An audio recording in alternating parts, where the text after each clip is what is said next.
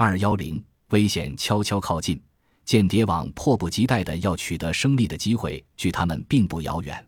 德国人已开始准备更大的攻势，他们准备进击库尔斯克。德国人并不是吃闲饭的，突击队决定尽快破获瑞士谍网。如果不能破译他们的密码，就把那些间谍斩草除根。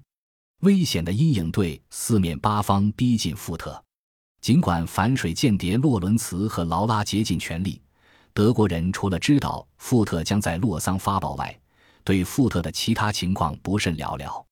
但是，一个叫肯特的间谍知道富特在负责为谍网搞钱，暗想这是一个接近富特的天赐机缘，于是立刻行动起来。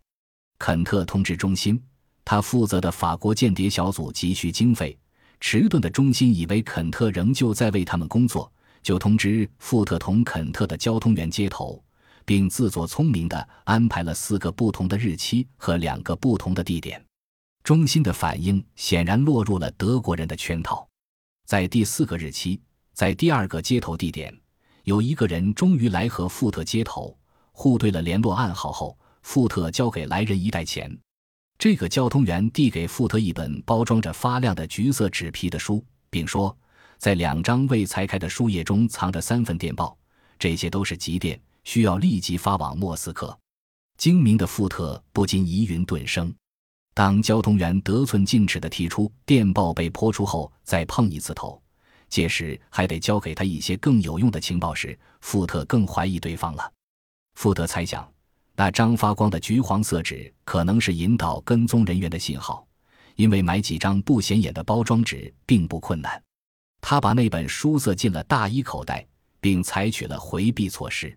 富特在确信已经甩掉了可能的尾巴之前，一直没有回到自己的住处。中心听了富特的报告，开始坐不住了。部长两天后告诉富特，那个交通员确实是德国人的间谍。富特险些被突击队绑梁，抓住富特的计划失败后，绝不善罢甘休的德国人又想出另外的花招，对瑞士间谍网悬压力。一九四三年六月二十六日，西斯接到一个奇怪的电话，一个陌生男人的声音在电话里要求同西斯的丈夫通话。两天后，同一个人又来了电话，还说要他打电话的是个英国人。一位叫艾伦·富特的先生，并说西斯可能知道富特叫吉姆。尽管富特是瑞士间谍网内的一个重要间谍，在发生了橘黄色包裹和绑架事件后，部长曾命令富特改换住处，前往其他城市。但是富特不愿意离开，他的理由很简单：在战时瑞士，对一个外国人来说，这样的事情是不可能的。后来，他们又告诉富特，他应度假。让他的情报员直接同间谍网内的其他人联系。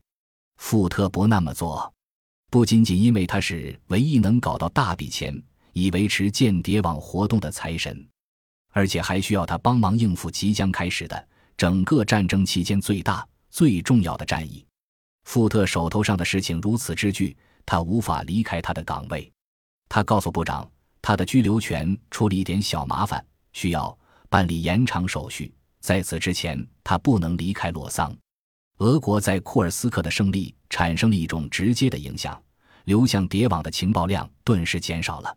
但英国的保护一撤掉后，间谍们意识到他们已经变得易受危险的袭击了，而且这种危险的成分正不断加重。严酷的现实最先落到了富特身上。库尔斯克战役结束后，富特的德国未婚妻、美丽迷人的艾格尼斯。作为一个苏联间谍，被盖世太保逮捕了，后来被逼封在刑讯室里，从此没有再恢复常态。富特也再也没有能见到他。当富特带着一颗沉重的心开始在阿尔卑斯山南路堵他已被推迟了的休假时，洛伦茨和劳拉又鬼祟的露面了。他们甚至已经查出了富特在龙盖雷大街的窝，尽管他们很容易的找到了那幢房子。却无法通过富特这位精细的、富有经验的间谍设置的坚不可摧的第一道防线——看门人米勒太太和女佣海伦妮。这两个间谍编造了一个十分新奇的故事。他们说，富特把劳拉妹妹的肚子搞大后，突然失去了同她结婚的兴趣。他们想打听一下富特的朋友是否有别的女人成了他的新欢？是否有任何男性朋友把他引上了邪路？这虽然是个为赢得米勒夫人和海伦妮的同情而编造的故事，不幸的是，两位妇女都不愿听人说他们最喜欢的那个房客的作和坏话。米勒夫人告诉他们，房客的爱情生活是他自己的事儿，尽管碰了钉子。